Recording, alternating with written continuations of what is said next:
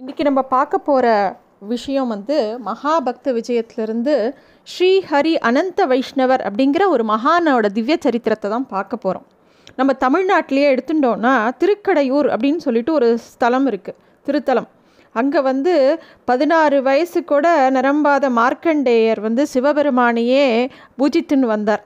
அவரை வந்து யமன் எடுத்துன்னு போக வரும்போது சிவபெருமான் காலனை காலால் உதைச்ச இடம். அங்கே இருக்கிற சிவபெருமான் பேர் அமிர்தகடேஸ்வரர் அப்படின்னு பேர். அங்கே இருக்கிற அம்பாள் பேர் அபிராம சௌந்தரி அப்படிங்கிற பேர்.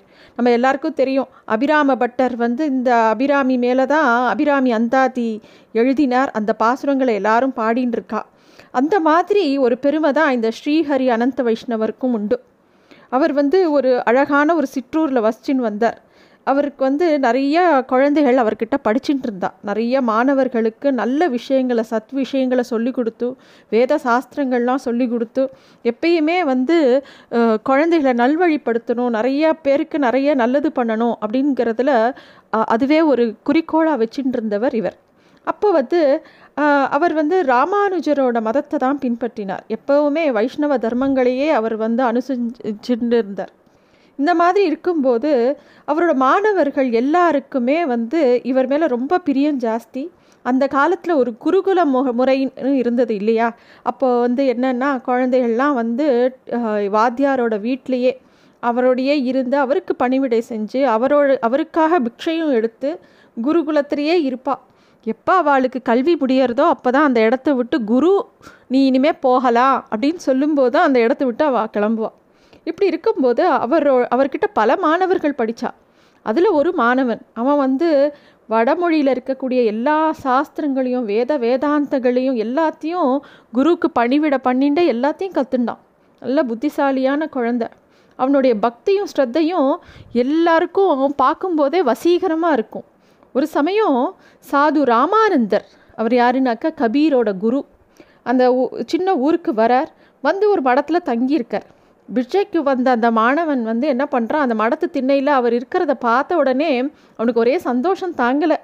ஏன்னா எப்பேற்பட்ட குரு சாது ராமானந்தர் அவரோட அவரை பா சந்திக்கிற ஒரு தருணம் கிடச்சிருத்தே அப்படின்னு ரொம்ப சந்தோஷப்படுறான்.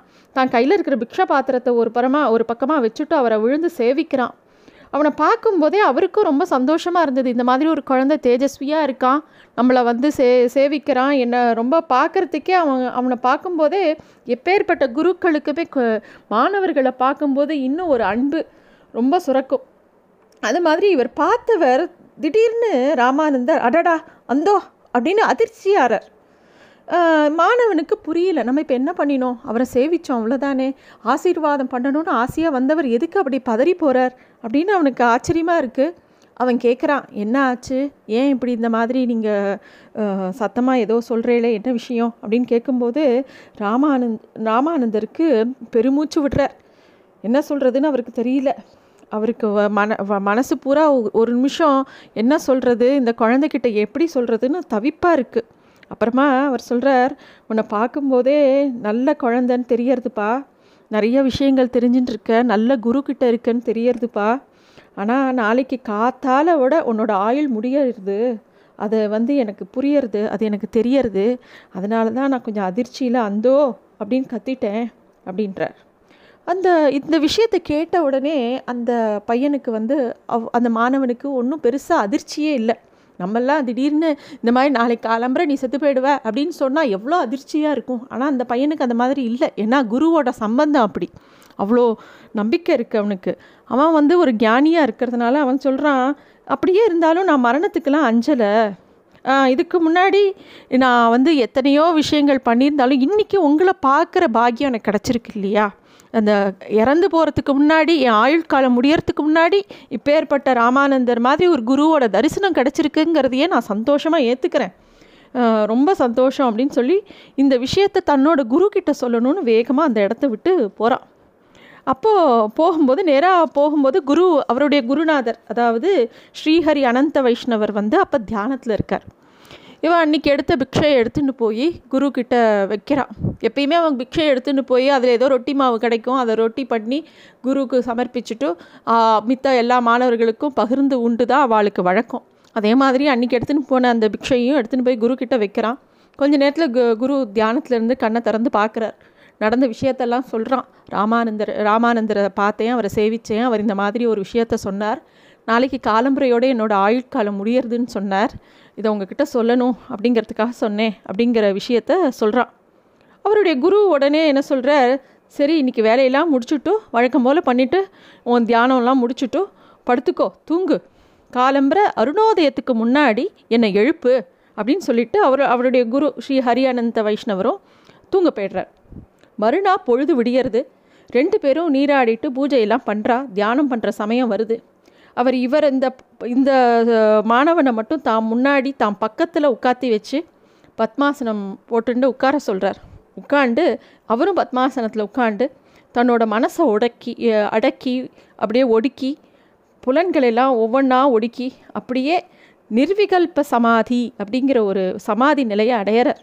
மாணவனுக்கும் அதே முறையில் எப்படி அடையணுங்கிறதையும் சொல்லி கொடுக்குறார்.